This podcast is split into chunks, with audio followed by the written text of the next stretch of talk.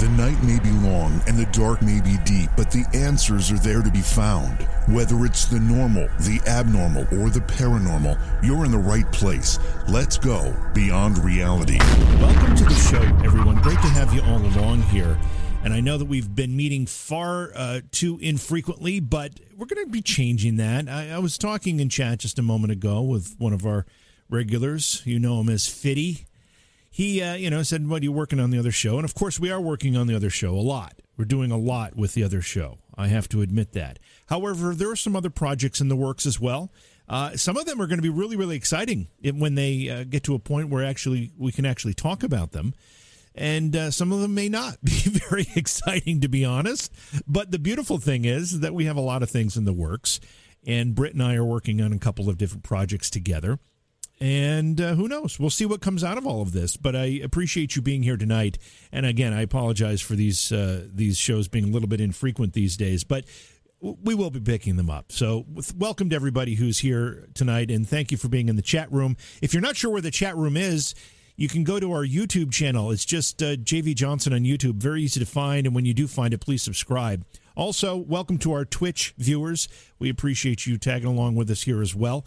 And please uh, follow on Twitch or subscribe if you can. There's a fee for Twitch subscriptions unless you use your Amazon Prime account. If you link it to the Amazon Prime account, you then don't have to pay the subscription fee, which is kind of cool, but you have to redo that each month. It doesn't automatically carry over. You have to go in each month and set that up. So if you've done it in the past and you haven't done it recently, please stop by the Twitch channel and do that for us as well.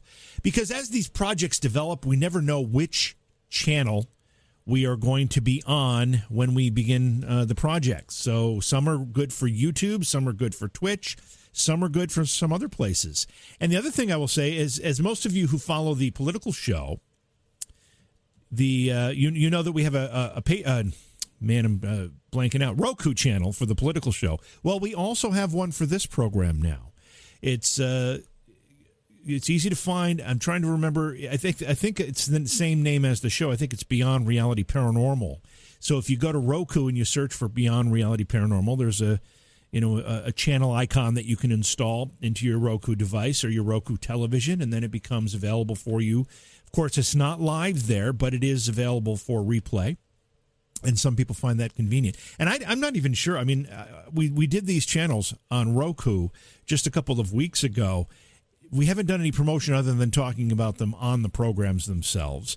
But we're getting hundreds of views there, so it's kind of interesting, and I'm, I, I need to learn more about this so I have a better understanding of how all of that works. Because if, in fact, we're introducing the programs to new folks, the people that haven't been aware of the show before, then that's great stuff. Hopefully, that is in fact what is happening. One of the things we're going to be talking about. Tonight, oh, by the way, tonight we've got a returning guest. One of my favorite guests, in fact, John Russell will be with us tonight. He's written the book um, Riding with Ghosts, Angels, and the Spirits of the Dead. And we've talked to him a few times about ghosts and other paranormal topics. And the last time he was on, just a few weeks ago, in fact, we were talking about a list of things that he had sent to me saying these are the topics I want to chat about, which is a, was a great list. And we only got about halfway through it. So I said at that point, I said, uh, John, you have to reach out to Slick Eddie and you've got to tell Slick that I said, and of course I, I told him as well, that uh, we need to get you back back on soon so we could finish the list. So that's what we're going to be doing tonight. It'll be ghosts, it'll be other uh, related topics, spiritual and uh, mystical and psychical topics all combined with John. He's a great guest, got a lot of uh, wonderful experience and anecdotes. I think he's got a couple of EVP he wants to us to listen to and, and, and talk about. So that'll be a fantastic discussion, and we'll have him on in just a couple minutes. I do want to mention that I've got a show coming up soon. I'm not sure when, we're going to get this scheduled, but it's it's particularly important to talk about it right now because just recently, in the last day or so, uh, Congress was delivered a report about UFO activity as determined by the U.S. military. This has been a highly, highly anticipated report. Uh, and, and, and, you know, preliminary uh, discussion is that this report is somewhat inconclusive. And I guess we'll see as more details come out. But depends on who you read. Some folks say, yeah, they say there are things unidentified, but they remain unidentified. We can't determine whether they're extraterrestrial or they're uh, advanced technology or what they are, which in itself is a little bit concerning because the U.S. military uh, should be able to identify anything flying through our skies, particularly when they're flying near U.S. military installations. But they're saying they don't have a handle on everything. So there's a lot of speculation that this report may say that, which is seems to be the logical conclusion based on the early indications. Some have said I've seen some reports that the conclusion from the reports is yes, in fact, we are seeing items from deep space. I don't know what that means. That doesn't mean meteors. That does not mean uh, debris. That would have to mean some type of intelligent craft. So we'll have to see what that intelligent craft report means. I will say this, and I hope this doesn't disappoint anybody, but I have a very good friend who has been on the program before. In fact, you may remember the the uh, episode we did where we talked about debunking the 9 11 conspiracy ideas. You know, the whole idea that it was an inside job. And we had Eddie Current on, and he talked about his analysis of it. And he actually had some very, very deep analysis and video demonstrations of what he felt actually happened that day. And it was not an inside job, according to him. I tend to fall on that side of the discussion as well. Well, he's done a similar analysis of currently one, but you know he's working on a second one of these uh, videos that have been released by the U.S. military showing very anomalous flying objects, whatever they happen to be. Uh, the first one he has done a video on. Do you know the one that's called Go Fast? I don't know if, if everybody's familiar with the nicknames these videos have gotten. There's Go Fast and there's Tic Tac and there's you know there's a bunch of them. The Go Fast one shows an aircraft looking down at an object that appears to be uh, zooming across the surface of the ocean at a very high rate of speed. So my friend Eddie has put together a video that analyzes this particular video, and and he's based a lot of his work on the work of a gentleman by the name of Mick West, who's also a debunker of these videos and has done terrific work. So uh, I was going to try to get uh, Eddie on Tuesday night it was kind of trying to put that together, kept the night open for that. And in the last minute, he wasn't ready to come on. So I'm hoping next week we're going to get him on. We're going to be able to show these videos that he's done analyzing what's happening in these quote unquote UFO videos. And if you're one of those folks who's hanging their whole UFO uh, believability hat on these videos. Yes, that's right. The Gim and Gimbal's another one. You and and Pyramid is another one. You may end up being disappointed because uh, I'm going to tell you right now, Eddie does a good job, very good job, in fact, of uh, demonstrating what's really at play here. Now. The interesting thing about all of this is that this there's nothing particularly complex about these analyses. They're actually very rudimentary and the fact that the U.S. military hasn't done this is unbelievable to me. So, with that assumption, I have to believe the U.S. military also knows what's going on here. But we'll we'll leave that discussion until the point when we have uh, have Eddie on here with his video and his and he can explain his uh, procedures and his uh, methodology of coming to these conclusions. I'm excited about the discussion because the worst thing that can happen to our uh, uh, our ideas here, whether it's about UFOs or ghosts or anything that we talk about in this program, is to have things that are not what they are being purported as to be as, to be uh, put forward as genuine. That's the worst thing that can happen. If we have a doctored ghost photo and we start to believe and argue that it's genuine when the creator knows it's doctored, uh, we look like fools, don't we? And that's the same thing with these with these videos. So we need to make sure that before we go and say, wow, these are in fact, because I've said that about all of these videos, they are amazing. And when you watch them, your first impression is, yeah, what else can these things be? Well, now we've got some answers to that question. What else can these things be? So I'm looking forward to that program with Eddie Current, and I'm hoping we can have it next week, either uh, Tuesday or Thursday nights. Um, and that, I've been doing the live program on those nights because uh, Monday, Wednesday, Friday, of course, I'm doing the Independence Gang, which is another show that you need to uh, watch or at least subscribe. If even if you're not a political person by nature, you don't really want to get into those. You know, it makes a lot of people uncomfortable, and I get it. Keep your political beliefs to yourself. I understand that completely. But please do me a favor and go over and subscribe to the program. Go to the Independence Gang channel on YouTube and subscribe. I think we're one shy of uh, of the 300 number. there's nothing important about 300 other than the fact that it turns the zeros and it, we start counting up again from 300. We need to get to a thousand is really where we we need to get for the next level of what we're trying to do here. Um, Steph, just to answer your questions quickly. Uh, I don't, based on the work that Eddie Current has done and Mick West has done, both very, very far more intellectual than I am, but their work, they explain it and they talk about what they've done to reach their conclusions. These look like very easily explained non alien phenomena. And that's that's all I'll say right now. And it's not reflection. Well, actually, I shouldn't say it's not reflections. They're not all reflections. There are some I think one of them uh, there's some discussion about reflections, but I don't know for sure. Anyway, so let me uh, let's go to break here. I know our, our guest John Russell's waiting for us to get in contact and bring him on the show. We'll start talking about all of the uh, ghost ideas and and uh, and other things that we had intended to talk about tonight. And we'll save the UFO discussion for. Although I might get John's opinion on it, but we'll save the USO, UFO discussion for another night because um, like I said, we'll have Eddie Current on to talk about that. So let's go to break. Let's get our guest ready to go. It's Beyond Reality. Don't go away. It is a great, great program tonight, all about ghosts. We're going to have a great discussion. Hey, it's JV here. You know I've asked for your support in the past, and I'm going to do it again because it's really, really important. And there are a couple of ways you can support the show, and it's so inexpensive. Now, you can go to Patreon and you can become a Patreon supporter, and we really, really encourage that. But there's also another way. If you look at the description of the podcast, if you're a podcast listener, and you scroll down to the bottom, there's a way to support the show directly through the podcast app. And it's only 99 cents a month. It's less than a buck. You probably have that change in your couch right now. That dollar a month less than a dollar, goes a long way in helping us produce this program, provide great interviews for you during the course of the week. I thank you in advance because the support is so important to the program.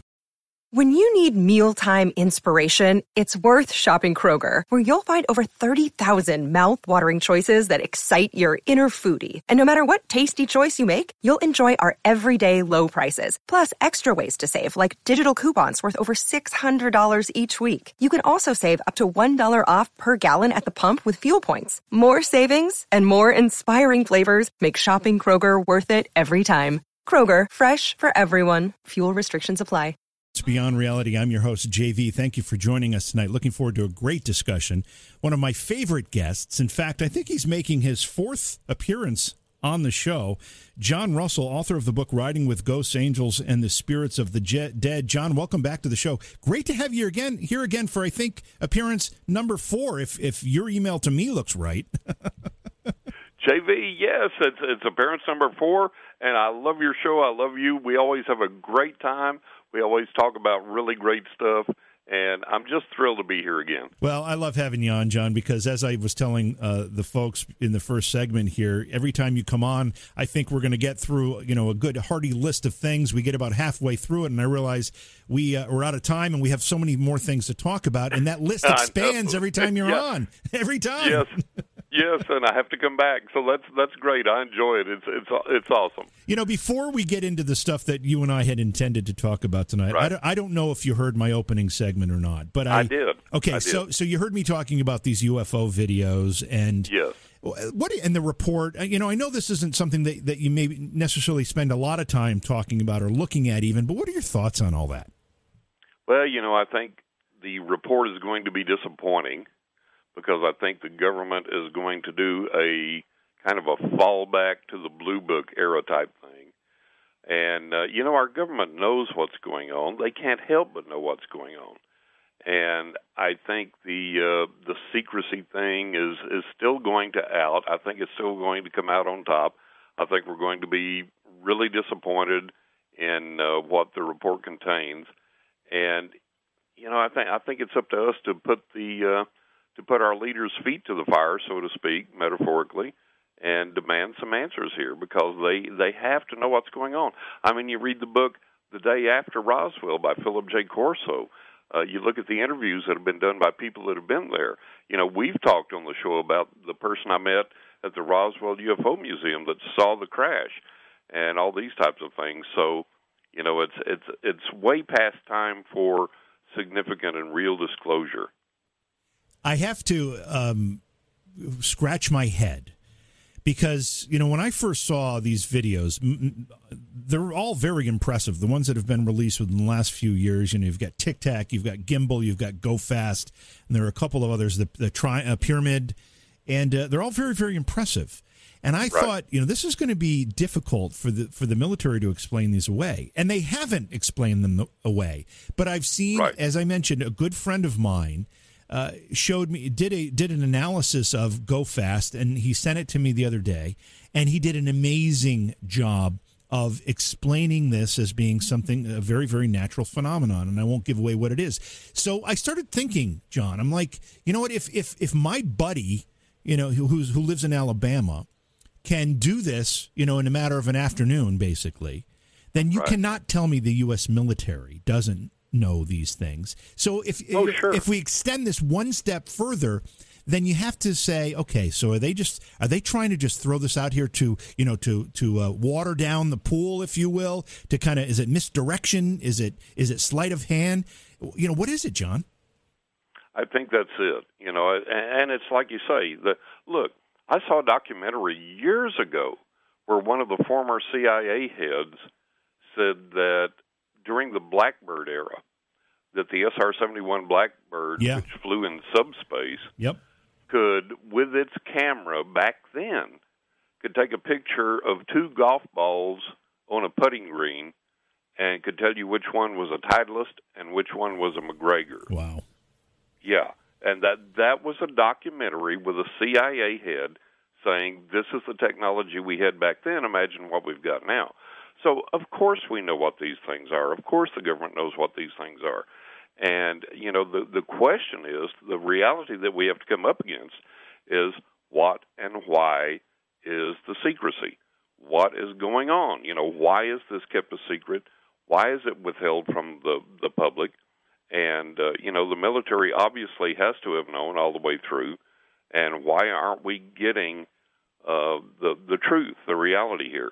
And there's a lot of speculation there among UFO researchers, and uh, you know, some of it may be true, some of it may be not. We don't know, but uh, you know, at, at this stage of the game, it's like, you know, come on, yeah. are you are you kidding us? You know, it's like most of the American people believe in UFOs and or have had UFO experiences themselves. And you know, we we know that our government lies to us routinely. Yep. So it's it's past time for something that's that's uh, real and meaningful. And uh, you know, I one good thing that has happened is that at least we've got out of the tinfoil hat genre right. into you know into mainstream news. I mean, 60 Minutes did That's a right. credible story mm-hmm. with Lou Elizondo, right? Mm-hmm. Yeah. But uh, but that's a drop in the bucket. You know, I mean, we we have. Uh, uh, you know, there's just it's it's ridiculous that we have the amount of knowledge that we do in in mainstream media and in other things. I mean, look at the late Stanton Friedman told us, you know, we have such an embarrassment of riches, basically, of physical evidence of UFOs and so on and so forth. And, you know, it just it boggles my mind that we're we're the government just drags us out like it does. It's it's quite amazing, but you would agree with me, I'm sure, that the worst thing we can do is uh, is get something that's not authentic. You know, whether one of these videos or all of them are actually, uh, you know, very explainable and rational or rational. Right. Uh, you know objects that were we can't be if we start calling them UFO it discredits everything. And this thing, you know it'd be the same right. thing as a ghost photo. If if somebody made a fake ghost photo and you and I went running around saying look at this wonderful ghost photo we would look foolish. Exactly. So we exactly. don't we don't want that either right? We don't want that either. We we definitely want uh, the reality. But I mean look going back for a long time there have been uh, realistic and verifiable and significant photos and videos. That's right. Of UFOs. That's right. And you know there there are things that people cannot discredit, and we have to acknowledge that this has been going on for a long time.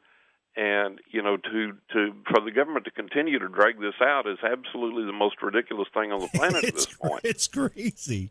It's, it's, it's crazy. I mean, you can't and, you know you, we you can't help John, but you have to you know some very. Uh, I don't know how to say this without being ridiculous about it, but you can't help but conclude that it's a sleight of hand trick. They're they're just they're, they're dangling the shiny object over here while they're exactly. doing something else over here, over on the other side. I mean, that's exactly the only right. rational conclusion.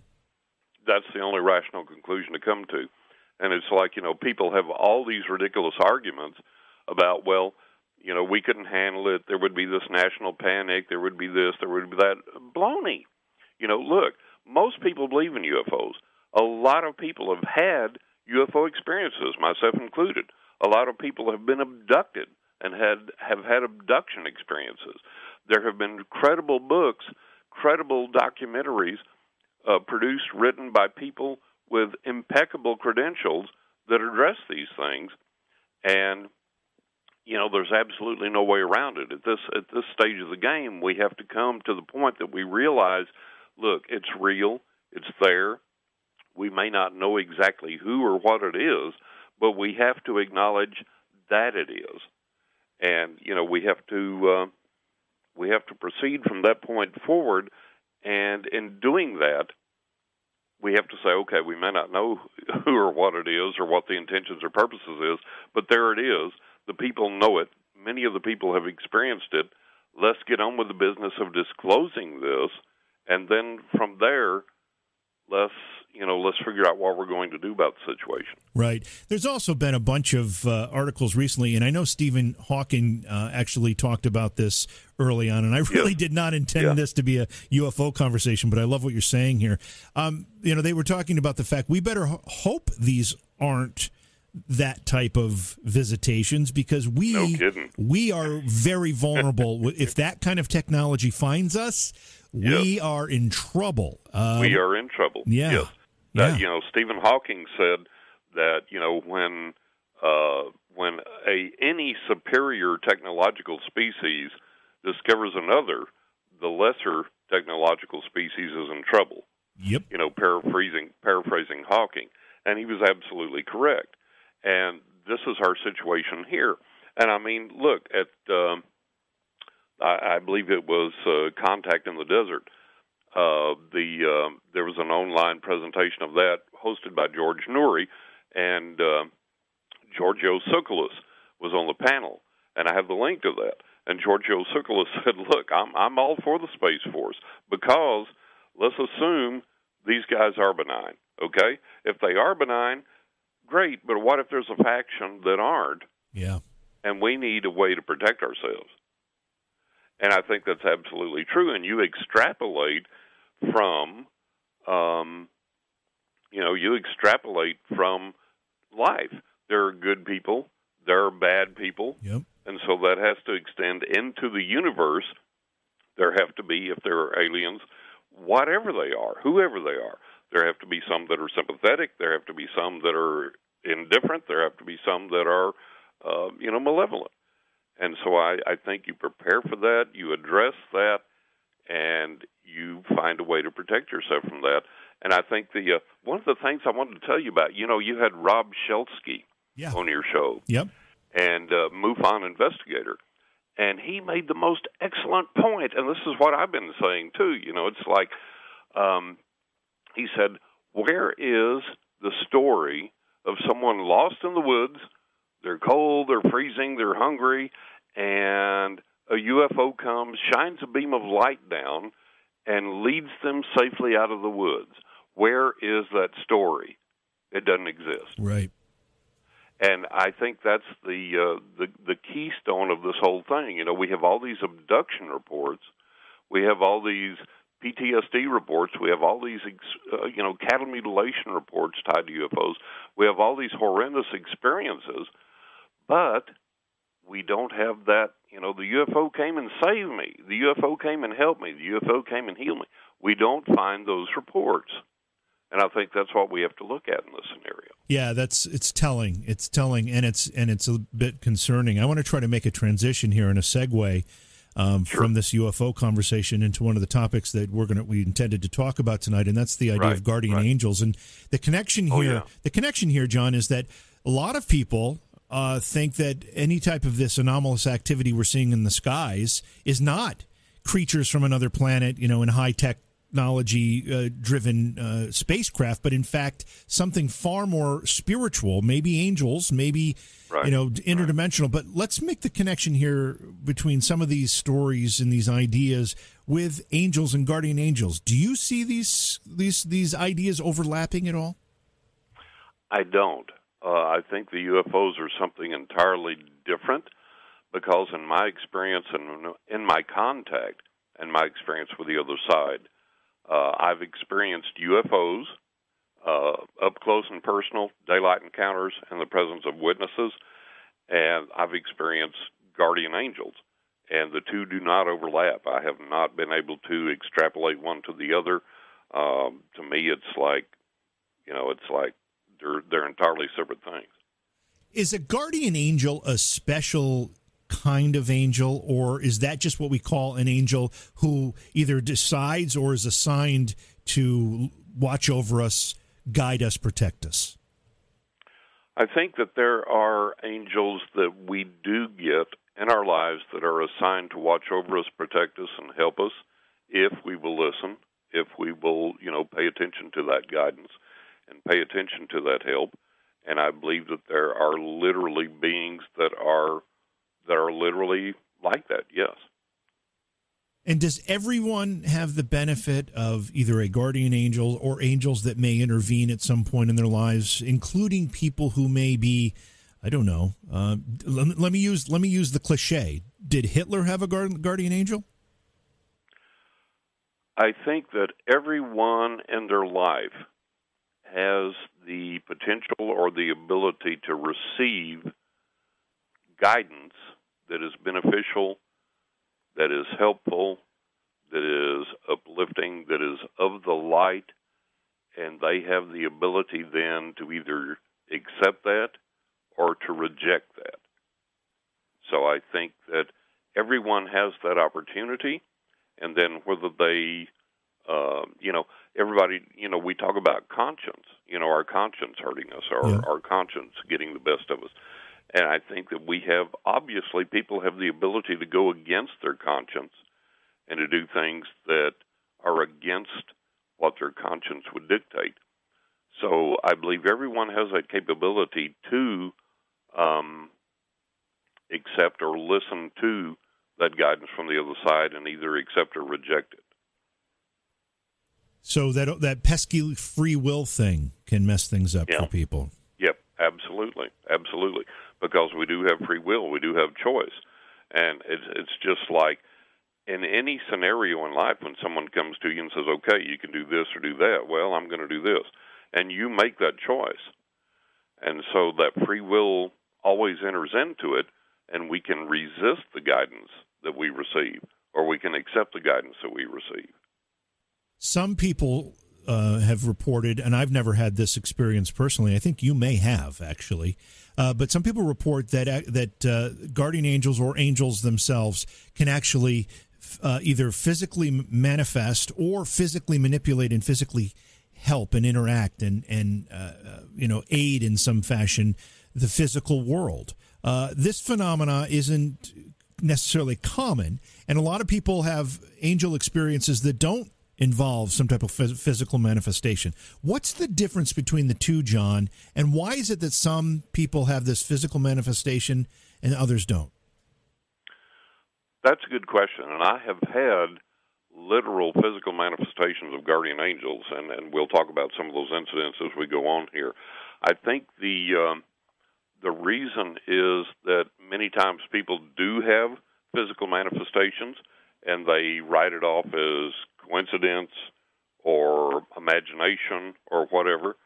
I think that um, everyone has the capability to receive that guidance and that help, but they may ignore it or they may, you know, not listen to it or whatever. But the there's a um, a real um, argument in the paranormal realm and I've encountered this recently that guardian angels only suggest um, uh, kind of intervene in a um, kind of a, a intuitive way mm-hmm. or something like they suggest things but they don't directly intervene they don't physically intervene and that's something that in my experience is absolutely not true because i have had guardian angels what i would describe as guardian angels literally physically intervene and save my life on many occasions literally save my life and one of the most uh, I'll, I'll give you some dramatic examples okay I had uh, when I was uh, a young man. I've had numerous health issues since I was a young man, and in spite of that, when I could, I would do everything physical that I could, and I lifted weights. I'd practice martial arts. I did all of these things. So I had uh, I had lived on my own. I'd returned home for a short period of time, and the neighbors that we had when I that I grew up with uh, the man became senile. He he had dementia, and I was one of the few people on the planet that could handle this guy. He would I would come over, and um, I could I could shave him, I could talk to him, I could calm him down, whatever.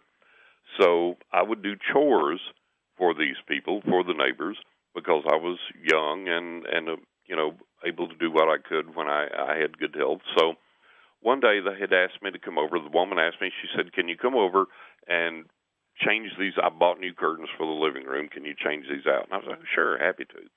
So there was a little step ladder, three, four steps tall. And uh, she came in. I set the step ladder up. She said, Here's the new curtains. Here's what I need done. I was like, Okay. And her husband, who had dementia, was in the den. And she went back there to keep an eye on him. So I get up on the step ladder and I'm changing out these curtains. And I had excellent balance. I had studied the martial arts. I could do all these whirling, flying kicks, all these things. I'd studied judo. I could do tumbling, all these things. So I'm up on the step ladder, and uncharacteristically, all of a sudden, I lose my balance and I start to fall back to my left. Mm-hmm. And instantly, going through my mind is it's okay. I'll let myself fall because I'll I'll twist my torso to the right and torque back to the left real quickly, and that added momentum will twist me around in the air. And as I fall, I'll go down to the left. I'll land on my hands and my knees, hands and my feet, whatever, and I'll be okay. And I knew literally that I could do that from my martial arts experience sure. and from my judo experience. I knew literally that I could do that and I would land and I'll be okay. It wasn't a big deal at all. So as I'm thinking that, I'm like, okay, and I twist to the right and prepare to get ready to do that. And this hand physically, literally, touches me on my, my hip and my lower back and pushes me back up onto the ladder and steadies me. And I'm like, oh, wow. Yeah. And my first thought is the, the old crazy guy with dementia has somehow come into the room unbeknownst to me mm-hmm. and has seen me falling and has pushed me back up. So that's because it was a large hand. It was a big hand. Wouldn't be like the lady. She was his wife was a little diminutive woman with a little hand, and uh, so that's the first thought that comes to my mind is somehow this guy's come in here and and he's he's pushed me back up. Now, in the split second that it takes to think that, I turn and I look to say, "Oh, thank you," and there is no one there. Wow. Did you physically see the hand, John, or did you feel the hand? I did not physically see the hand, but I physically felt it. Right. I literally physically felt this hand stop me from falling and push me back up onto the step ladder and hold me until I regained my balance and then let me go. And in a split second, I looked over and there was no one there. Now, I was so astonished, and I had had nine jillion paranormal experiences right. by this point. and in spite of that, I was so astonished. I got down off the step ladder. I ran through the house, kind of sneaking through the house surreptitiously, and I ran to the den quietly looked, And there they were. He was watching TV. She was knitting or reading or doing something. I was like, "Holy cow!" And they had no idea. What, they had no idea what had just happened because they weren't. Yeah, yeah, no knowledge. And, and I, I went back to the house and it was like, okay, couldn't have been them. I knew it couldn't have been them, but I, I just had to satisfy myself. And I went and uh, went back up on the step ladder, finished my chore, and I said, "Thank you, you know, thank you for keeping me from falling." And I kept looking around to see if I would see the spirit, whoever it was, the angel, whatever it was that kept me from falling, and and didn't. But physically, literally physically, this hand on me that kept me from falling. So that was perhaps a minor experience because if I had, you know, flipped around, caught myself, gone down, I would have been okay. But this guardian angel was like, "No, we're going to catch you. We're going to push you yeah. back up. We're going to hold you till you're okay." So that was pretty fantastic. Yeah, but with with the experiences you've had with uh, your guardian angel and or angels, John, have you ever had a, been able to communicate with them? I have, yeah, absolutely, I have, and um, the the main thing that comes across, you know, look, we we all have a time. We're all going to die, right? We're all going to go across at some point. Yep. And and maybe that didn't change, but the information I've been given from the guardian angels is that look, uh, if you'll listen, if you'll pay attention, you know, when we tell you don't go there, don't do this, don't yeah. do that. If you'll pay attention to that, we can help you, we can protect you, and we can we can save you. And uh, then there is the type, you know, um, again, guardian angels do intervene physically, literally. And another point is that sometimes that occurs over a vast period of time that we may not even know. And this is a little bit of a long story to tell, but it's it's just really astonishing. It's really phenomenal. I had um, when I was a, a young child growing up in my family, my mother and I uh, we loved to burn candles, especially around the holidays, and so there were always candles burning in our home. And we had an all gas home. It was a gas space heaters, gas floor furnace, gas cook stove, gas range, gas oven, gas hot water heater, everything. Everything was gas. So as the years went by, uh, we would smell these these odd odors, and and the, the old house. My family didn't have money, and the house fell into disrepair. And there were these aromas that we presumed were maybe plumbing odors, plumbing problems, because mm-hmm. The plumbing underneath the house was in disrepair. We didn't have the money to repair it, and on and on and on. So we would smell these aromas over the year, and we kind of chalked them up to well, maybe it's the pipes leaking underneath the house. There's a crawl space underneath the house, and uh, so for all these years we smelled this. So I moved out, and then came back home. My sister and I both moved back home after we had both divorced, and kind of came back home ostensibly to take care of my mom who was failing. Excuse me, and uh, I think both my sister and I kind of needed some some respite from what we had gone through and a little shelter. You can give me some shelter, you know, sure, shelter yeah. from the world. Mm-hmm. Yeah, so we moved back home. And in moving back home, I was living, uh, staying in the bedroom where my my father had basically died, and um, I I always have loved candles, incense, all these types of things. So there was always candles going and incense going, an open flame. And my sister before my mother died, we would have these little small dinner parties, and we would have like little seances, prayer meetings, whatever you want to call them, and um, we would have, you know, we would cook with the gas, the gas range, the oven going, all this stuff. We heated with space heaters, the the um, floor furnace, all these things. So all these years, there were all these open flames going, right? right yeah. So my mother died, and uh, I came home one day and I was sitting there and it was a sunny day and I was watching a news story on TV and I used to when my mother died we kept the house pretty warm because of her illness and she was was chilly and whatever.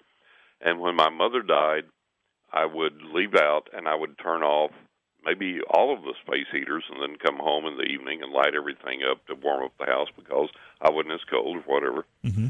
And so I came home, lit up the, the space heaters, and I had a wall heater in my my bathroom in the bedroom there. and I was sitting in my recliner watching a news story I was really interested in. And the sun was shining through this it was in the winter and the the tree was bare of leaves and the branches cast a shadow on my my bed over there by my recliner as I'm watching TV. And I'm watching TV and I see this motionless movement and I think, oh, that's just the branches, you know, the the sun uh, casting the shadow of the branches and whatever. And I keep I keep seeing this, and I finally look over. There's something that catches my eye, and I look over, and in the bathroom wall heater, there is a tongue of flame shooting out eight to ten inches. Oh, jeez. Yes, from the inlet pipe to the space heater, and for a second, I'm like, whoa, whoa, whoa, whoa, wait, wait, what, what the hell am Yeah. I seeing here?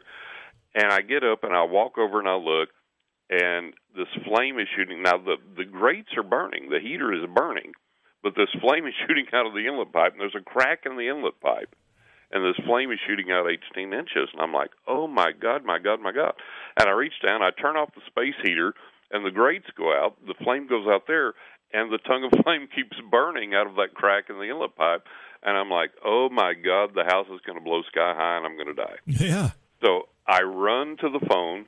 I call the gas company. I say, I tell them what's going on. What should I do? They say, Do you have a wrench? Do you know where the gas meter is?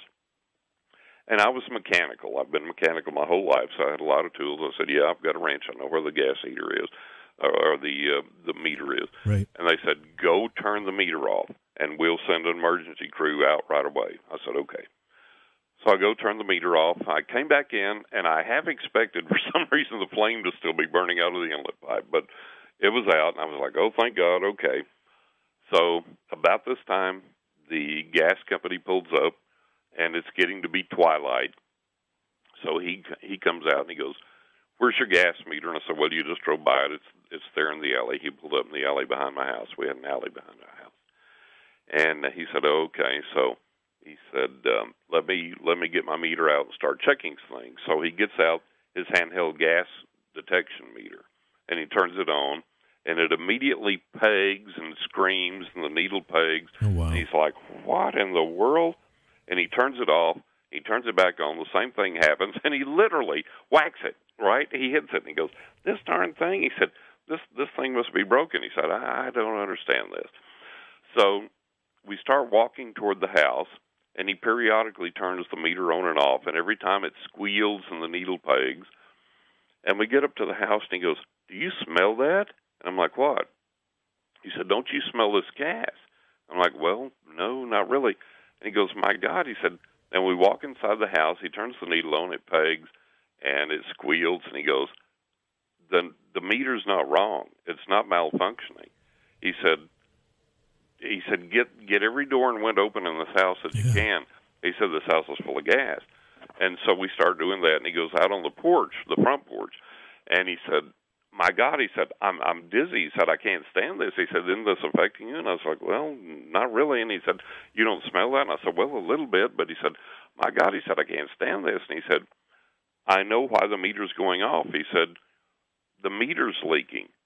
The line from the meter to the house is leaking. Oh, the house is full of gas." And he said, "You know, this is." so we go back outside about this time. Another emergency vehicle pulls up behind him, and he goes, "You know what? You know what? What's what's happened? What's going on?" So he tells him, and he goes, "Well, how badly was the guy hurt? How badly was the guy burned?" And he said, "He's not. That's him right there." And he goes, "Nah, you're you're kidding me. It can't be." What you're describing that that can't be. And he said, "No, come on, I'll show you." And he goes in, he shows, and he shows him the hole that developed in the gas inlet pipe and the heater. And so both the guys look at me and they say, now this was in January and it's cold, and they go, look, we don't mean to be gruesome, but you and your entire family should have been blown sky high years ago. Wow. And this neighborhood should have been reduced to rubble. There should be a crater here the size of Detroit. And we don't mean to be gruesome, but you should have been dead long, long, long, long ago. And if you don't believe in miracles, You should believe in one now because this is a Christmas miracle. It's late, but it's a Christmas miracle. Now, these are the gas company guys Yeah. telling me. So my sister calls me and she goes, Hey, she said, You want Kentucky Fried Chicken for dinner? I was like, You can't believe how timely your call is. And I explained to her what happened. I said, We have no means to cook. And, uh, and so they, they, uh, I tell her, yeah. And we had one of these old push button light switches in the old house. And when you push it, you know, it sparks. And the gas company guys couldn't believe that I had used that to turn on the lights. There Yeah. wasn't an explosion. I used the the rotary phone, the old dial phone, and there wasn't an explosion because that produces sparks. They couldn't believe that. And so they told me they said, okay, we're going to have to, you know, keep the gas shut off. We're going to have to pull the meter. It's the wrong size meter for the house, anyways. We're going to have to pull the meter, cap it off. You're going to have to get a plumber out, redo all this stuff, and then we'll come in and expect put a new meter in, and so on and so forth. It's like okay. So the next day, my um, we get a hold of a plumber. I go to work. Uh, my I come home for lunch. My sister tells me that the plumbers have come to her and said, I'm quoting them. They said there were 17, 17 major gas leaks Wow. all of these years. And they said there's a, a test they do. Think of a blood pressure cuff, and you Yep. pump it up, and it goes down. The the mercury falls. There's a test that they do, and the um, what they do is they hook up a high pressure gauge to the gas line, and they pump up the pressure, and they open it up, and however long it takes that meter to fall, they know how how severe the leak is. So they explained that they would they would pump up the pressure, open that up, and immediately, immediately, the gauge would plummet to zero. That's how bad the leak was. Jeez. And they found 17 major leaks. The meter leaked. The gas line into the house leaked. All of the appliances leaked. Everything under the house leaked. There were 17 major, according to them, major gas leaks. And they said, we don't understand this this didn't occur overnight. These leaks had to have occurred over a period of years and years and years. Why is this house still standing? Why are you not all blown to kingdom coming back? And you know, how have you managed to survive? We just don't get it.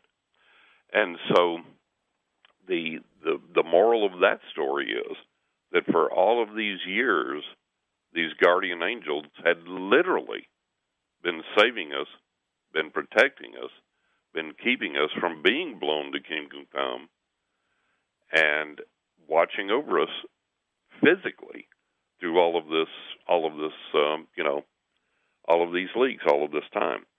So you know guardian angels not only intervene in a an immediate moment but they will intervene over a period of time and watch over you so that was one of the more dramatic moments we had and then as I discuss in my book, uh, Riding with Ghost Angels and the Spirits of the Dead, I was going down the interstate, you know, on a pleasure ride on my motorcycle, and I heard this voice say, John, move into the far left lane.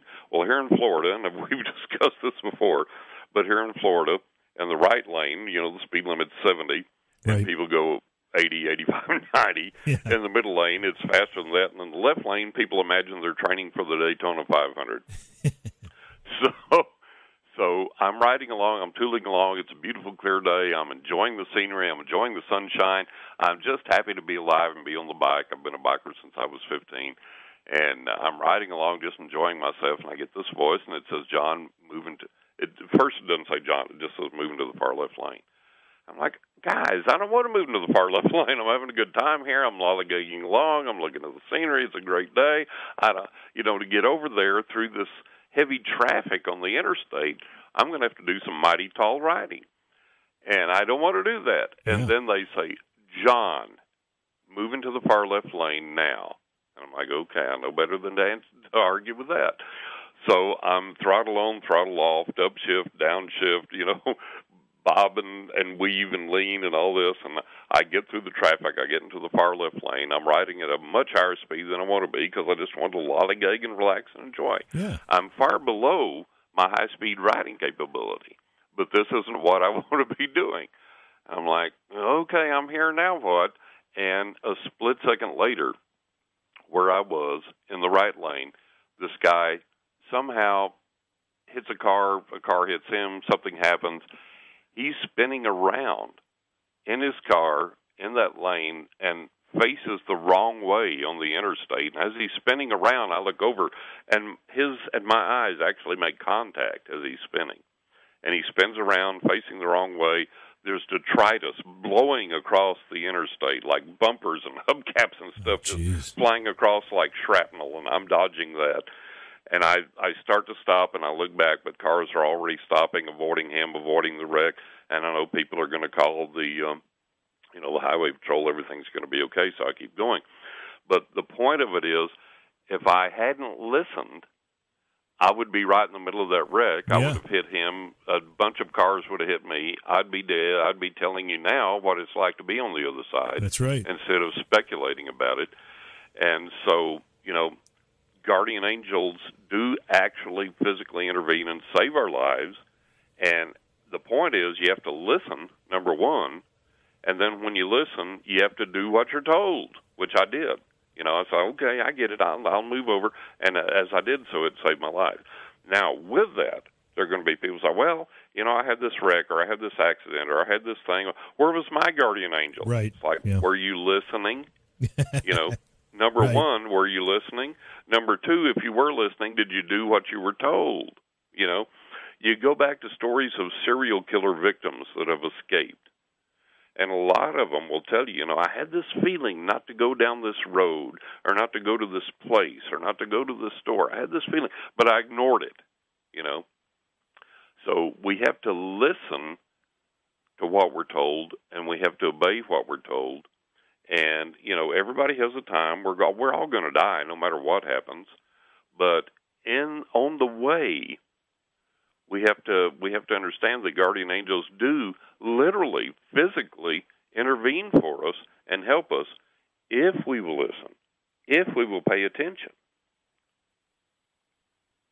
I've had folks on the program, and of course, these are somewhat commonly shared stories.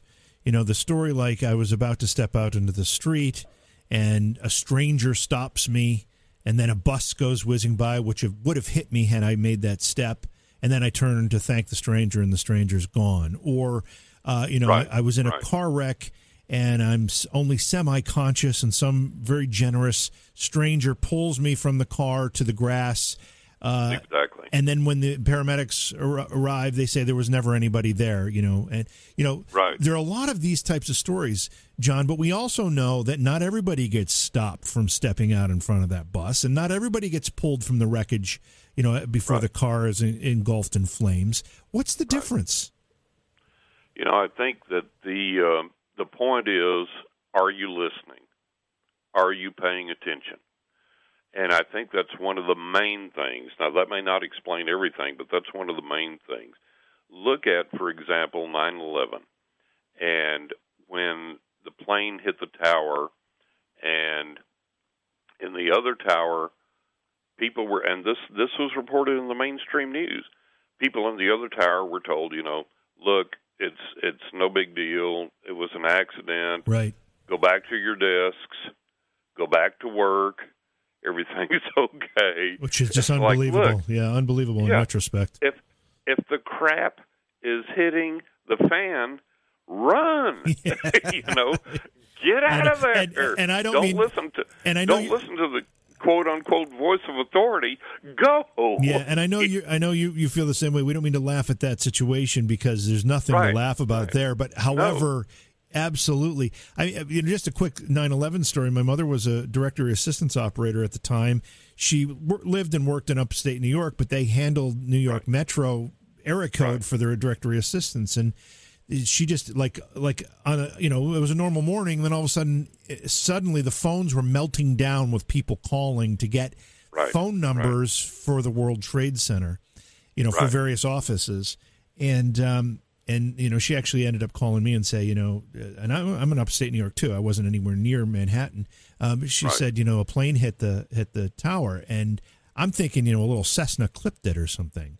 And right, you know, right, and it wasn't until I think the second plane hit that I that I realized that there was something serious going on. What's going on? Yeah, yeah, and just what a, what an amazingly uh, sobering day, uh, you know, in so many respects. Yes.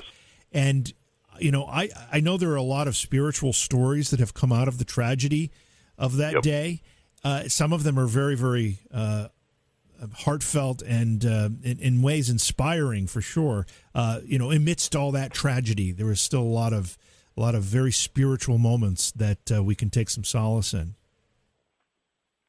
Absolutely, and you know, going back to my earlier point, uh, you know, listen to your instincts. Yeah, and listen to your intuition. If people had said, "Well, you know," I don't feel right here. Something's happening. I don't care what the boss says. I'm getting out of here. Yeah. You know, they would have been alive. Yeah. And I think that's the the bottom line of what we have to learn from all this is that you know, the other side can intervene physically to save us and to help us if we will listen and if we will pay attention and if we will act on that even if it goes against the status quo because you know the boss is going to say, "Hey, everything's all right. Go right. back to your desk. Go back to work." And it's like, "Huh? you know, something's yeah. wrong here. I'm out of here." Yeah. And you got to be willing to go against that status quo. I don't think anybody. Be, be, I don't think people will be making that mistake again. You know, we've learned yeah. one of the things yeah, that hopefully we've not. Yeah, one of hopefully the things not. is an education that we've gotten out of that. Um, I want to move on here a little bit, John, because as always, we the t- clock ticks a lot faster. I know than, the, the clock eats us up. I tell you, it really does. We'll, yeah. Uh, I want to talk about EVP a little bit. Um, yeah. you, have done a lot of EVP work, and of course, most folks who have any familiarity with uh, paranormal investigating know that stands for electronic voice phenomenon. It's a it's right. a way to use a recording device to pick up what uh, disembodied voices and things that you Spirit would, voices, yeah, right, and what you wouldn't be hearing in real time, but end up imprinted on this record on a recording. Talk to us a little bit about just how you think that works, and has any of that changed during the transition from the days of when we used to do this on whether it was open reel tape or, or cassette tapes to the point of now we can do it on we can even do it on our phones for that matter, but digital recordings. Right, right. You know, I, I don't think it has changed. I think the uh, I think the um, the capability, the mechanism, whatever the the um, transmission is, uh, I think that's still there. I think that's the exact same thing. I think we're just, you know, look back in the day of reel to reel, uh, we used to get this stuff, Yeah. and now we've got digital, and we still get it. So I think the other side kind of uh, kind of um, adapts to whatever um, technology that we're using at the time. And I think that um, the the main thing in like EVP, for example, we have these. Um, there's a frequency that we don't know what is.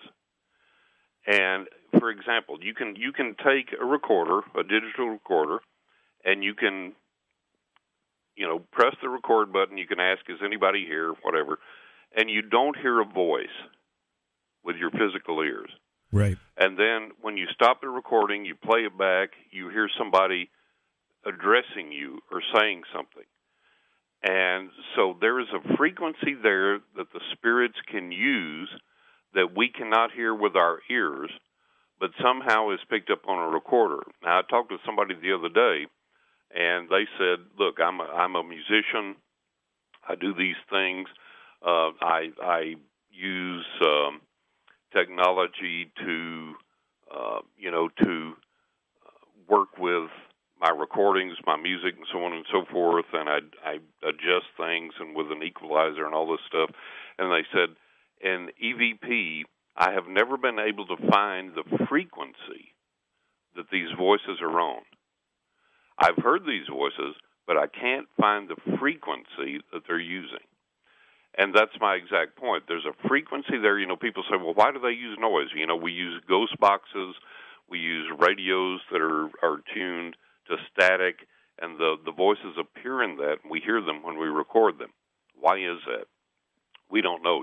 They're using that noise, they're using that frequency to communicate, and we haven't found that frequency yet. And this is what this guy was saying. He said, look, I, I've heard these voices. I've analyzed them as a musician. I have all these these bits of software and things at my disposal, and I've used all that, and I can't find the frequency these voices are on.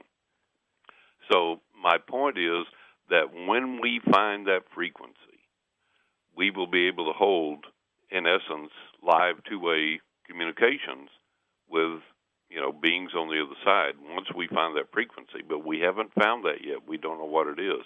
So we have a long way to go with evp and um, it's uh, you know it's it's something that yeah. we have to experiment continue to experiment with and hope that we find that frequency. And i think i think evp might be you know the, one of the most common forms of uh, paranormal activity that we can actually catch that we can actually get some kind of what I would call hard evidence of. I just want to right. go back to the source discussion a little bit here because you know I grew up and I, I started my radio career in the days of of reel to reel tapes.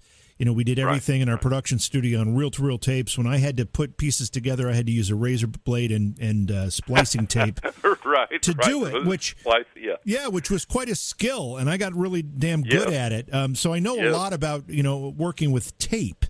And, right. You know, I didn't know a lot about the paranormal back then, but my thought would have been w- catching EVP on audio tape since the audio tape is basically a medium that is that is affected by magnetism um, right. I would think that you know what a spirit since we we often equate uh, electromagnetic activity with spirit activity in some fashion you know help us detect right. their presence you'd think that that electromagnetic activity could actually f- manipulate the magnetism on the tape to leave that imprint right and maybe that's you know legitimate uh, uh, explanation or maybe it isn't i don't know but it certainly doesn't explain how it happens in a digital recorder and that's what baffles me how do they? Yeah. How does this happen on a digital? On a digital, yeah. Quarter. And and people have, you know, people have reported uh, telephone calls from the dead.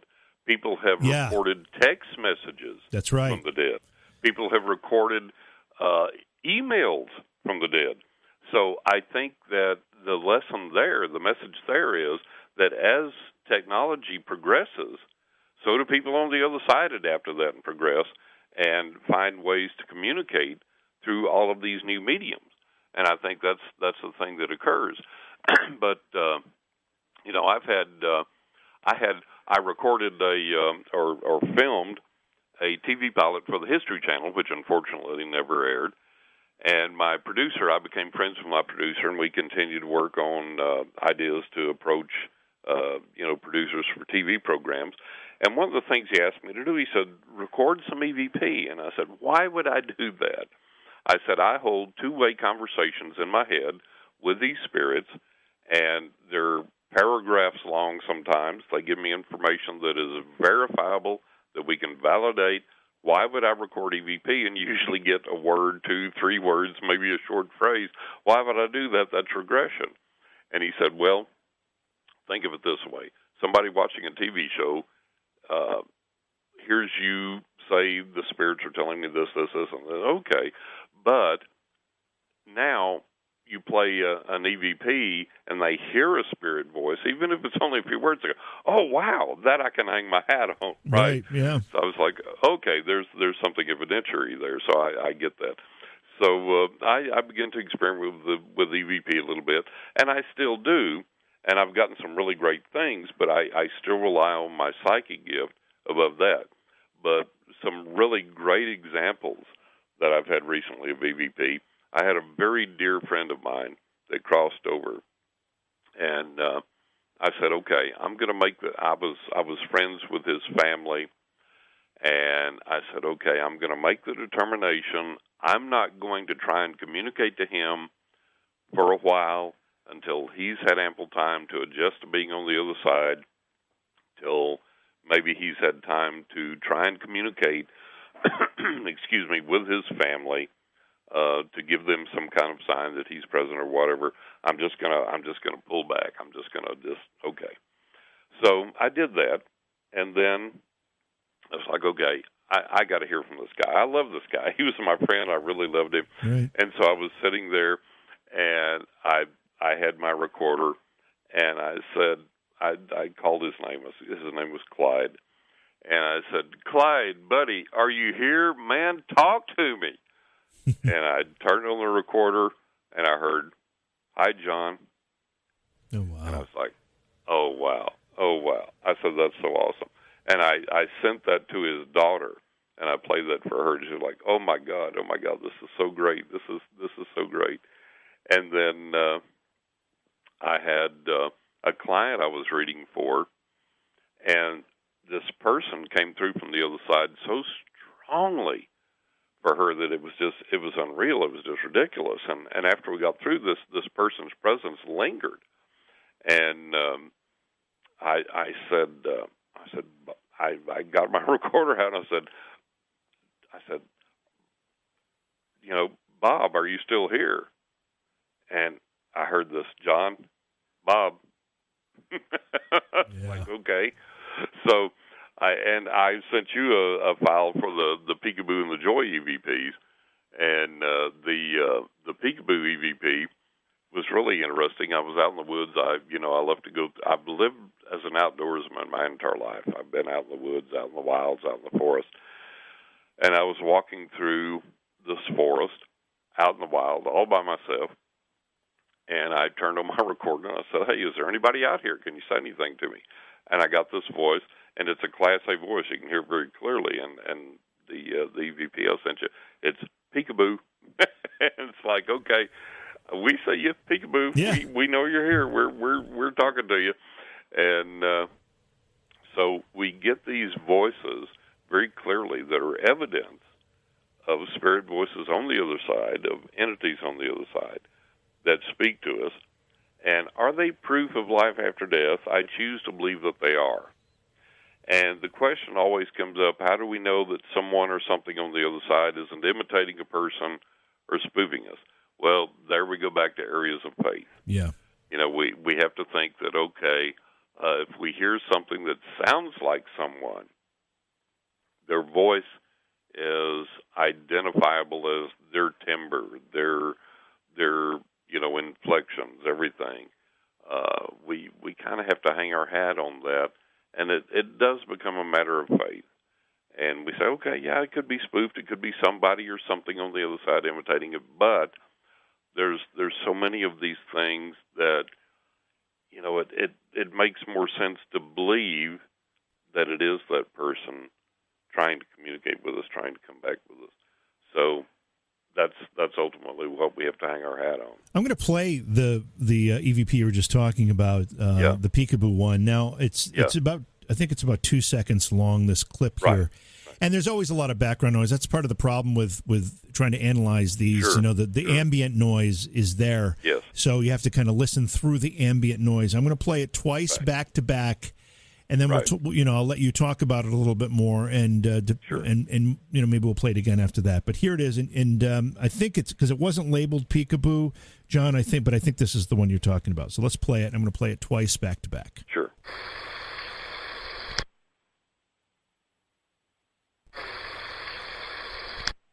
Now I can hear it clearly with my headphones on, so I don't know Yeah. if if the folks you know who are listening through however they're listening online and stuff actually get the full effect. Because I imagine that when you go through something to listen for EVP, you're listening with a with headphones as well, because that's really what you need to do to be able to hear things clearly. But I hear it clearly. I'm Right. gonna play it one more time here, and I hear you know it's right there. I hear it. Yeah. Now the the the great thing about the Peekaboo EVP is that on the the digital recorder that I recorded this on, you can hear this clearly without headphones directly from the digital recorder. And I played this for a friend of mine. I said, "Hey, you want to hear a spirit voice?" And he was like, "What? Come on!" And I and I played it, and his eyes bugged out. I mean, it, Yeah. was, it was really phenomenal. I mean, the the uh, the recording is absolutely totally crystal clear when played in, in its original capture from the digital recorder. So um, that was that was one of the most phenomenal things. And then the Joy EVP, uh, that was I was using a ghost box with a recorder, and uh, and I captured that, and that was one of the clearest ones I've got uh, the Joy one. Yeah, I have that uh, one here too. So when I yeah. listened to this before the show, uh, I think I heard like some some radio announcer or something. Yeah, and then I hear was, you from the Ghost Box, and yeah. then I hear you talking, right? Right, and, and then, then, and then we hear the EVP. The, the Spirit says Joy. Yeah. Okay, so I'm going to play that. I'm going to do it back to back. Here we go. Play it twice. Hi, I'm Lauren. Can you tell me your name?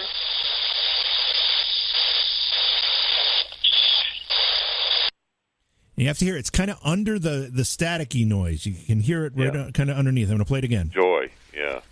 Hi, I'm Lauren. Can you tell me your name?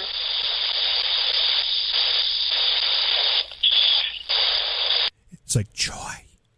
Joy, yeah, and Yeah. you hear it very clearly. Yeah. yeah. Again, with the headphones on, I think I have a much uh, an advantage here. Um, Right. But it's there. It's it's definitely there. And I have to say that uh, you know I I tend to be the biggest skeptic in the room, even though this is kind of my business. And it's what I've been doing for a very long time. Uh, Right. And when I go on an investigation, you, it it has to be an impressive uh, bit of evidence for me to be impressed. And uh, Yes. I have Yes. caught some EVP that have floored me, John. Yeah. I don't have any of them ready to play or anything like that, but I truly Right. have. I mean, this is a real legitimate way to get some kind of evidence. Exactly, exactly. Yeah, you know, there's there's absolute evidence of something happening there. There is a rich history of EVP, and most people think it goes to Raudive, Raudive, Raudive, and uh, it doesn't. It goes back way before him. I, I uh, discovered a book uh, that uh, discusses the history of uh, EVP, and it, it has a long, rich history, and there are many great evidentiary uh, communications from the other side with EVP, and it's something that the average person can do and uh, and obtain evidence from. So uh, that's that's uh, you know that's that's one of the things you can do.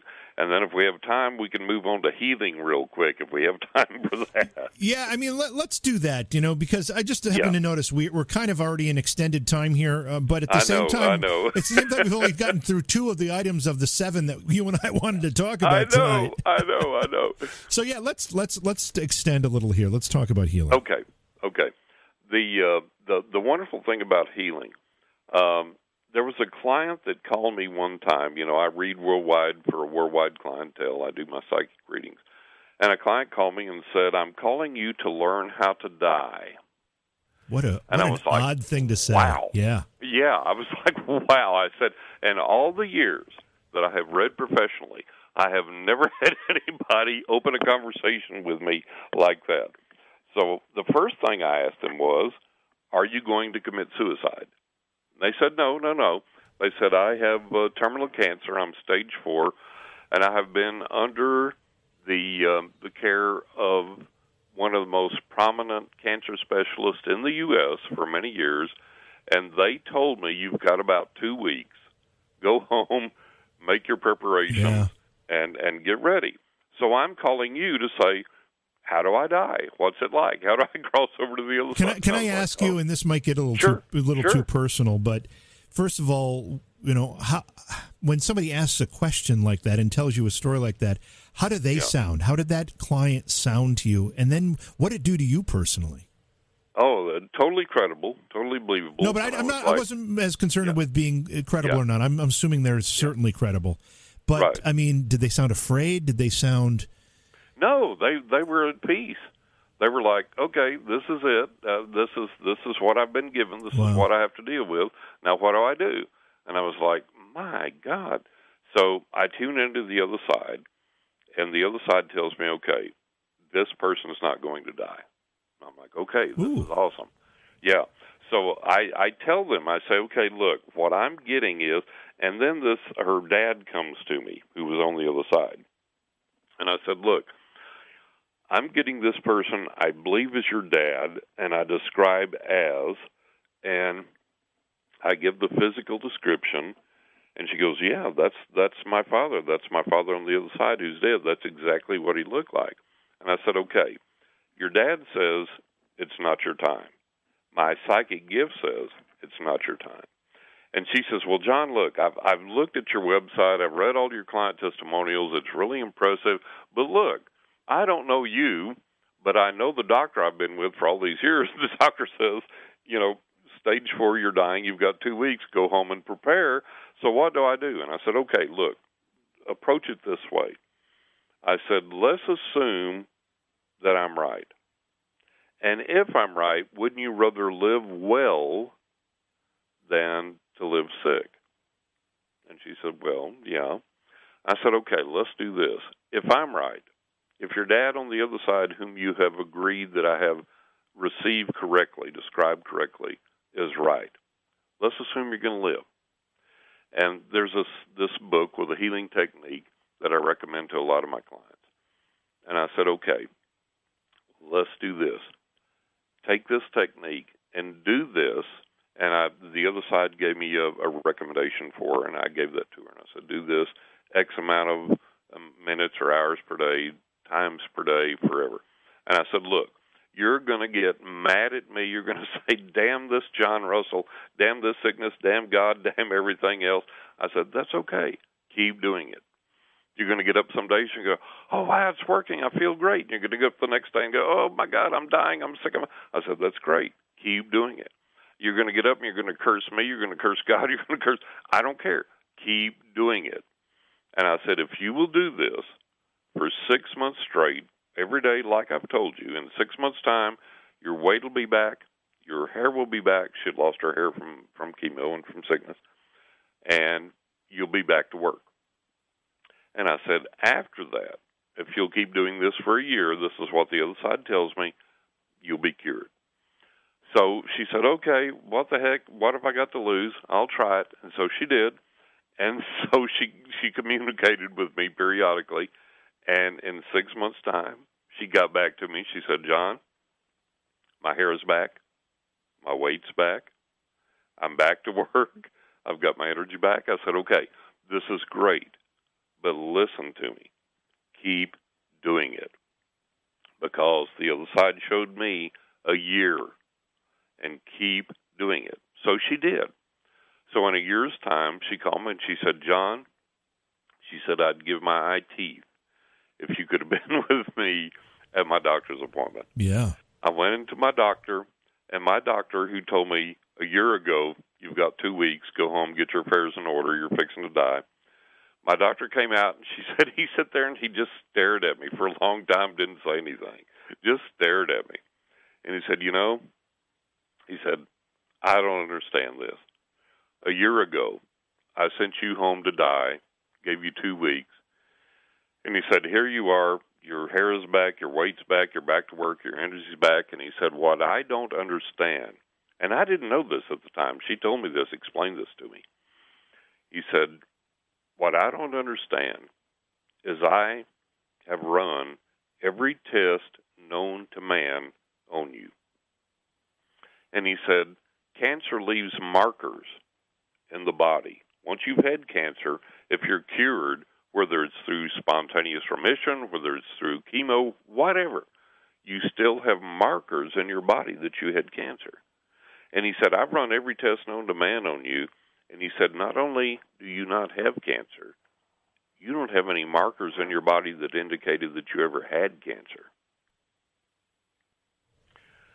So the the point of all that is that spiritual healing is real and that it absolutely does work and that it can help us and that it can overcome the most serious and the most horrible diseases, the most mm-hmm. horrible things.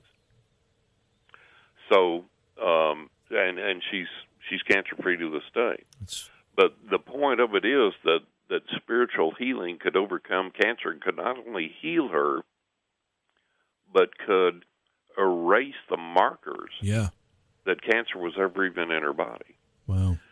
And then I had a um, a friend of mine. I, I used to take the bus, and uh, there was a long story there. But for a, a time, I didn't have a car, and I had to take the bus. And there was this guy that would get on the bus, and he had had back surgery. I've never known anybody that ever got better from back surgery ever. I know. and, this guy was no exception. and he had a a uh, an upper torso brace with a cane, and he would get on, and he had the back surgery, and he would hobble around, and so we became friends. We kind of talked, and he would come sit down in front of me when I was on the bus. And so when he would turn around, the bus would get going. After we got through talking, I would take my hands and I would transmit healing energy to him. Excuse me, I'm sorry. Through the seat to his back. And I would do this every single time he was on the bus.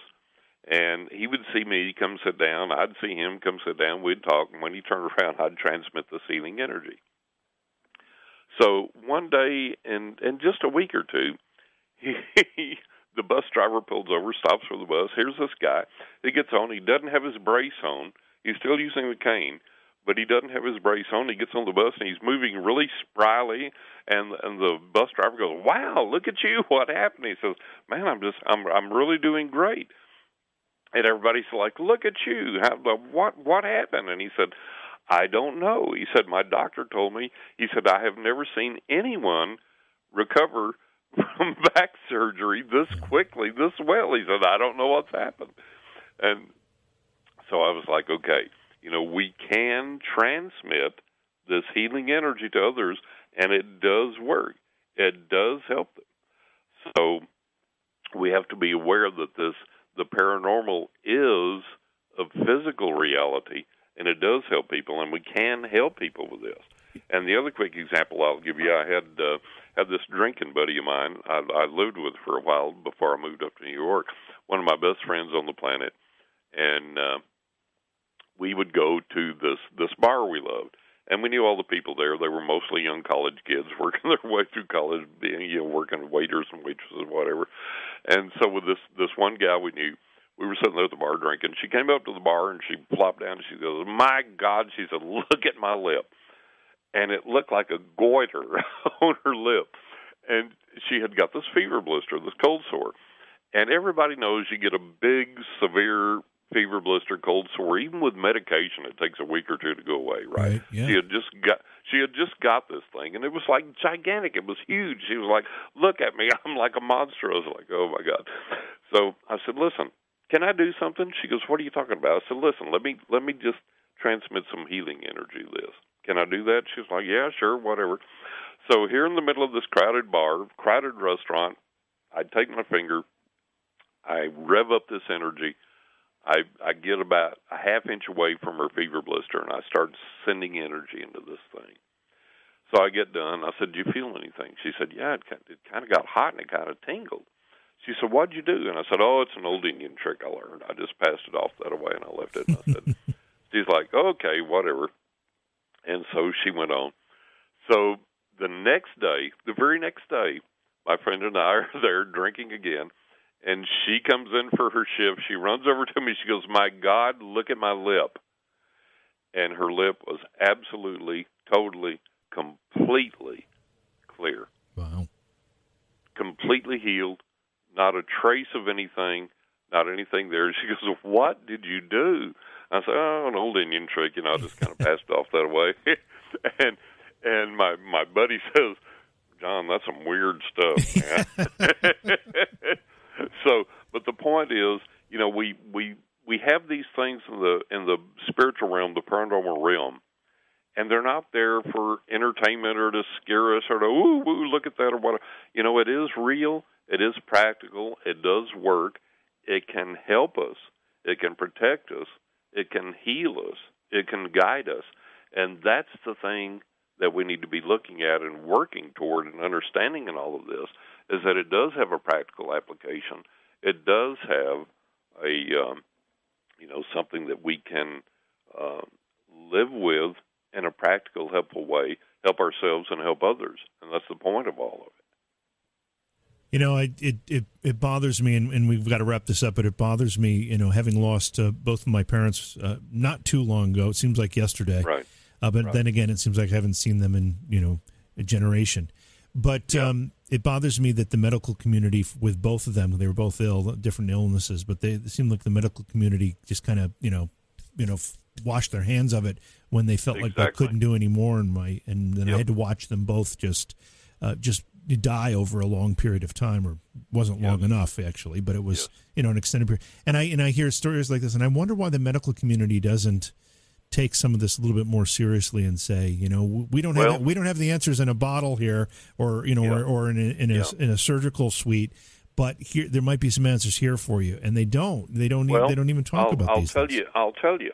The um, you know, a lot of the medical community has a God complex, and a lot of. I'll give you an example from one time I was called from the. Um, I think it was Storyhouse Productions. I don't remember off the top of my head, but the people that used to do psychic detectives on TV. Mhm. They called me out of the blue one day and they said, uh, "Have you ever worked with law enforcement?" Well, I had and uh, had done some things, and they said, uh, "Do you? But do you have anything recent that we could go on TV with and, and do a program with?"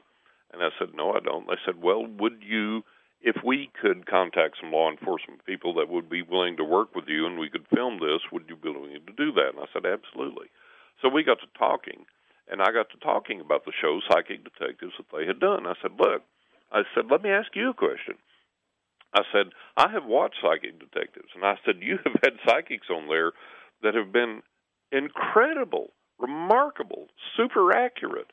I said, why aren't the police departments using these? Why are you calling me? Why would you do something else? Right. They said, well, they said, for one thing, the uh, the police departments get these psychic detectives in there, and even if they're accurate and they come up with all these things and they solve something, the police departments look at it as this is an intrusion on our capabilities. Uh, we should have solved this, we should have done this, and we didn't, and so it's an ego thing hmm and they think, well, you know, gosh, this the psychic comes up and does this, and we did all this police work, and we couldn't solve it, and they did.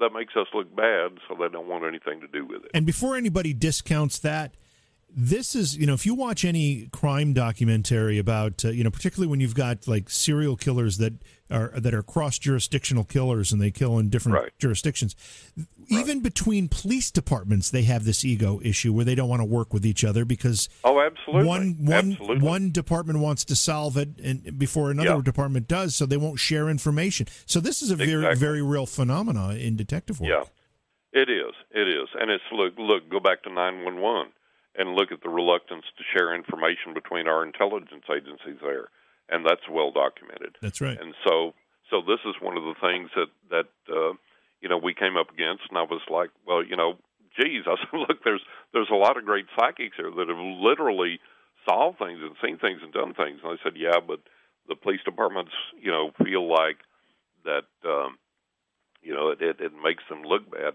So that's the thing that we encounter with the medical community, the uh, the the intelligence community, with everything else is that okay, there's something outside of my training and my expertise and my ability that can do this, but it makes me look bad in the process, Right. so I don't I don't want to deal with it, or it's outside of my belief system. For example, one of the documentaries I saw about um, you know remote viewing, all these other types of things, they said there were people in Congress that were devout Christians that said, "Oh well, this is this is evil, this is satanic, satanic, this is demonic and of the devil. We we don't do that stuff, you know." And so you have all these things to deal with. It's like however you were raised. If you were raised Christian, if you were raised uh, Buddhist, if you were raised, you know, whatever, that's the the colored glasses that you wear that you view the world through that's right and and it takes a lot to get past that and get to the point that you can say, "Hey, look, this this works. Why don't we try this?" Well, it's not Christian. Well, it's not Buddhist. Well, it's not Scientologist. Well, it's not this. Well, it's not that. I had uh, one time I had a uh, a uh, pagan radio show invite me onto their show, and they wanted to know was I pagan. And I said, well, there's a lot of things that that I believe in that are are paganistic, uh, and so on and so forth. And in spite of the fact that I'd have you know have well over a hundred or a thousand over a thousand uh, literal, physical, paranormal manifestations, their concern was not, oh wow, this guy has literally experienced this, and there's evidence for it. There's recordings, there's photographs, there's video. That wasn't enough. It was like, yeah, but are you pagan? it's like not paganistic, but are you literally pagan? I was like, well, no, I, I don't. I'm not literally a pagan. I don't subscribe to the pagan religion. Well, okay, then we can't have you on. In spite of the fact that you know all this stuff, that you've had all this stuff, that you have all these client testimonials, that you have video, that you have audio, that you have recordings, that you have. You're not pagan. oh man. yeah, we go through all this idiotic nonsense, and so that's the thing with the medical community, the the intelligence community, the government, everything else, is that we have these preconceived things that we deal with, that we go through, and if something falls outside of that, we're not going to accept it. John, the the bad news is we we have to go. Uh, the good news is you. Our list is still long, so that means you're going to have to come back, and it won't. I will. and we're not going to be able to wait too long to do it. So I will. I will. I'll, I'll get a hold of Eddie. We'll get back real quick, and we'll we'll continue the discussion. It's always great, my friend. that's perfect. Before you go, let people know where they can find your book. Yes, uh, they can find my book at writingwithghosts.net or on knockintheattic.net for my second book. That's and right. if they want information on me and my psychic readings, go to johnrussell.net. Perfect, John. Again, pleasure having you on. We're going to be doing it again real soon. Take care, my. Oh, Yes. one more question I have to ask Yeah, you sure, because I don't sure. think I've asked this yet. Uh, and, Okay. uh, what kind of bike do you ride? Do you still have a bike? I do still have a bike. It's a Honda VTX 1300C, Uh huh. and I've got almost 114,000 miles on it. Wow. Yeah. Wow. Yeah, yeah. I've been riding since I was 15. I've always put a ton of miles on all of my bikes, and uh, serious biker, serious rider. And yeah, I do still have the bike, so we we do still truck on when we can. Yes. I'm I, I had a bike when I was 20, had it for about a year, got rid of it, and now I a couple of years ago I just picked up a Harley. I have a Street Glide, and uh, ah, great. yeah, I've been riding. I mean, I don't, I don't get to ride a lot. I'm living, as you Yeah. probably know, in upstate New York, the the season's Right. pretty short. Uh, and then, and then yes. even during the season, you know, it looks gorgeous one day, and an hour later it starts to rain, and you just have to. Right. It's very difficult, Right. but uh, but I'm starting to get into it myself and enjoying it for Good sure. on you. Good on you. Get out when you can, man. That's Yeah. that's a living. Yeah. Again, John, thanks for being here. Uh, look forward to doing it again real soon. Absolutely. Me too. I'll contact Eddie. We'll get back to it soon. Beyond Reality Paranormal is hosted by JV Johnson and produced by Orion Palmer and Slick Eddie Edwards. Like us on Facebook and subscribe to our YouTube channel. Please consider supporting the program either through your podcast platform, click on the link in the description, or on Patreon at Joha Productions. If you'd like to be a guest on Beyond Reality Paranormal or you have a recommendation for a guest, contact our producer, Slick Eddie Edwards. Eddie is spelled with a Y at slickeddieedwards at gmail.com.